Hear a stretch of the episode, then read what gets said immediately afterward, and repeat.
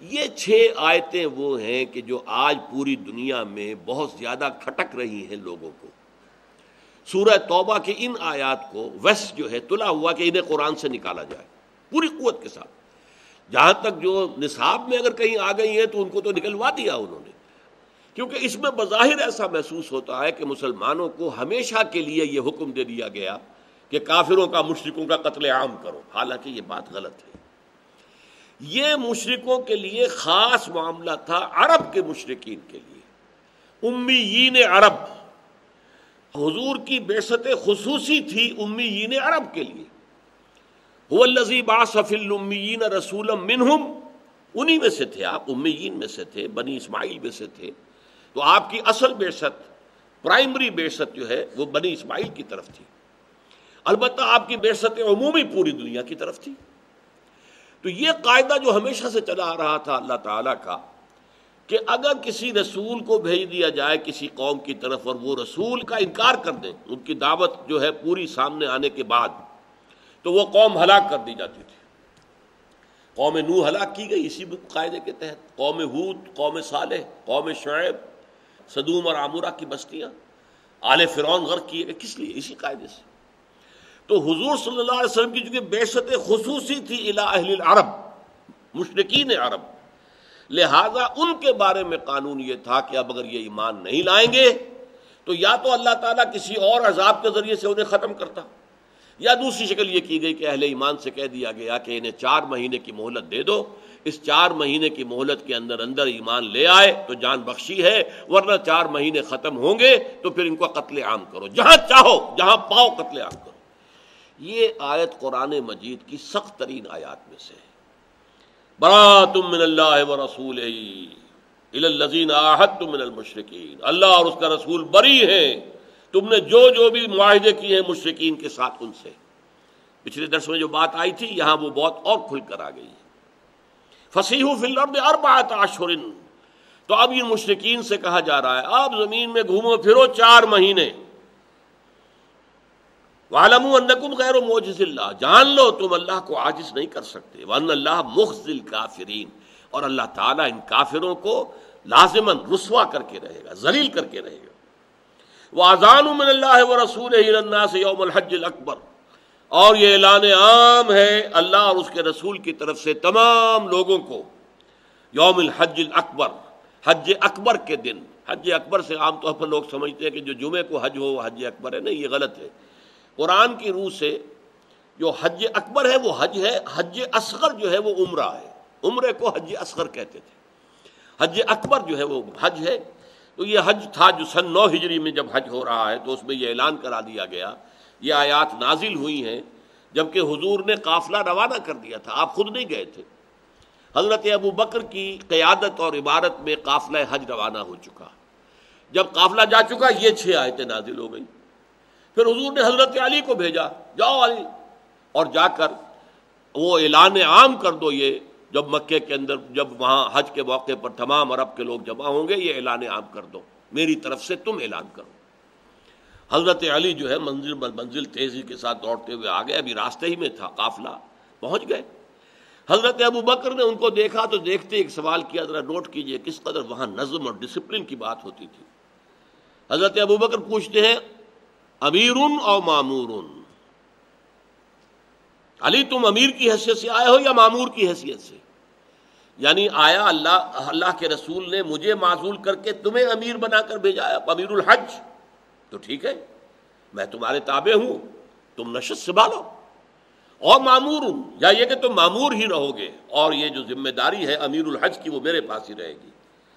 حضرت علی کہتے معمور میں معمور بنا کر بھیجا گیا ہوں، امیر بنا کر۔ دیں لیکن چونکہ اہل عرب کا اصول یہ تھا کہ کسی بڑے شخص کی طرف سے کوئی اعلان عام ہو، تو اس کا قریبی عزیز ہی کر سکتا ہے۔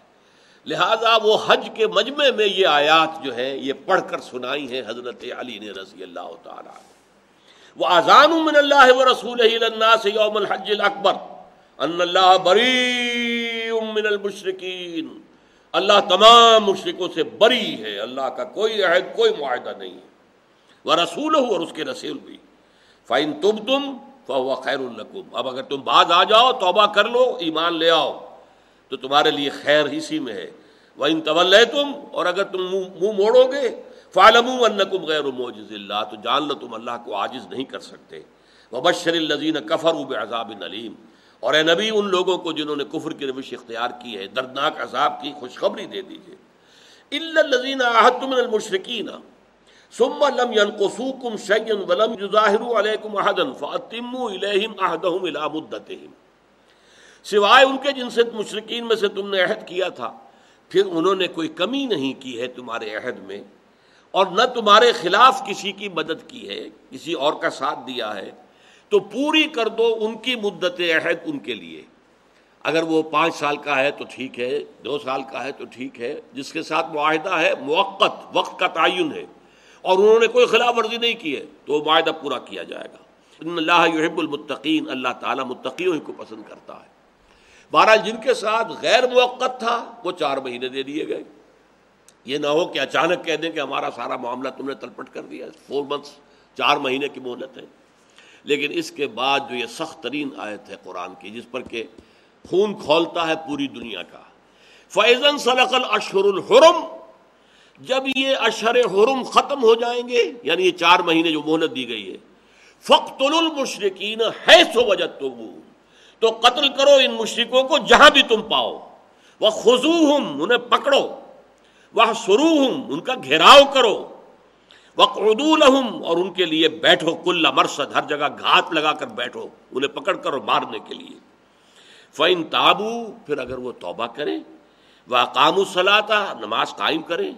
وہ آتب الزکات اور زکوٰۃ ادا کریں فخلو سبھی ہوں تو پھر ان کا راستہ چھوڑ دو۔ پھر وہ تمہارے ساتھ مسلمان ہے برابر کے شریک ہے اسلامی ریاست کے شہری ہیں۔ ان اللہ غفور الرحیم اللہ تعالیٰ غفور الرحیم ہے۔ وہ ان احد من المشرقین استجارہ کا اور اے نبی، اگر مشرقین میں سے کوئی شخص تمہارا پڑوس چاہے، تمہارے پاس آنا چاہے فاجر ہو تو آپ اسے امن دیجیے، پناہ دیجیے۔ حتیٰ یسما کلام اللہ، یہاں تک کہ وہ اللہ کا کلام سن لے۔ یعنی جب یہ وارننگ دے دی گئی، تو ظاہر بات ہے بہت سے لوگ ابھی تک انہوں نے پرواہ نہیں کی ہوگی کہ سوچیں محمد کیا کہہ رہے ہیں، کیا نہیں کہہ رہے لیکن جب اب یہ چیلنج آ گیا now you have only four month to decide this way اور دیٹ وے تو اب ان میں سے کچھ لوگ چاہیں گے کہ آ کے سمجھے تو صحیح بات کیا ہے، آپ کیا بات بنوانا چاہتے ہیں، آپ کا دین کیا ہے۔ تو فرمایا، اے نبی وہ ان احد من المشرقین استجارہ کا فاجر ہو۔ اگر مشرقین میں سے کوئی شخص آپ کی پناہ طلب کرے، فاجر ہو تو اسے پناہ دیجیے حتیٰ یسما کلام اللہ۔ یہاں تک کہ اللہ کا کلام سن لے، قرآن المجید سنے، سمجھے، دعوت کیا ہے؟ سما ابلغ ہو ماں منا پھر اسے اس کی امن کی جگہ تک پہنچا دو۔ یہ نہیں کہ کہو، بس سن لیا تم نے، اب طے کرو۔ نہیں مان لاتے تو ابھی گردن اڑاتے۔ نہیں۔ پھر اسے اس کی امن کی جگہ پہنچا دو۔ جس قبیلے سے وہ چل کر آیا تھا آپ نے امان دی، آپ کے پاس ٹھہرا، آپ نے دین کی دعوت پیش کر دی۔ اب اسے فیصلہ کرنے کے اندر آزاد چھوڑ دو اور اسے واپس جانے دو۔ ابلغ ہو منا اور اسے اپنے امن کی جگہ تک پہنچا دو۔ ظال کبھی قوم اللہ عالمون یہ اس لیے کہ یہ لوگ جانتے نہیں ہیں۔ ان کے ساتھ یہ رعایت کیجیے یہ آیات ہیں قرآن مجید کی سخت ترین آیات۔ اور ان سورہ توبہ کی کے آغاز میں آیت بسم اللہ نہیں ہے ایک سو چودہ صورتوں میں سے صرف ایک صورت یہ ہے جو مصحف کے اندر آپ کو لکھی ملے گی۔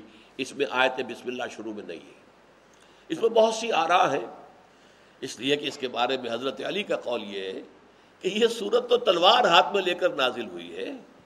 اس میں اللہ تعالیٰ کے رحمان اور رحیم کے نام جو ہے اس کی بجائے اس کی مناسبت جو ہے اللہ کا انتقام، اللہ کا غضب جو ہے وہ چونکہ نمایاں ہے، اس لیے اس صورت سے پہلے آیت بسم اللہ نہیں لکھی جاتی۔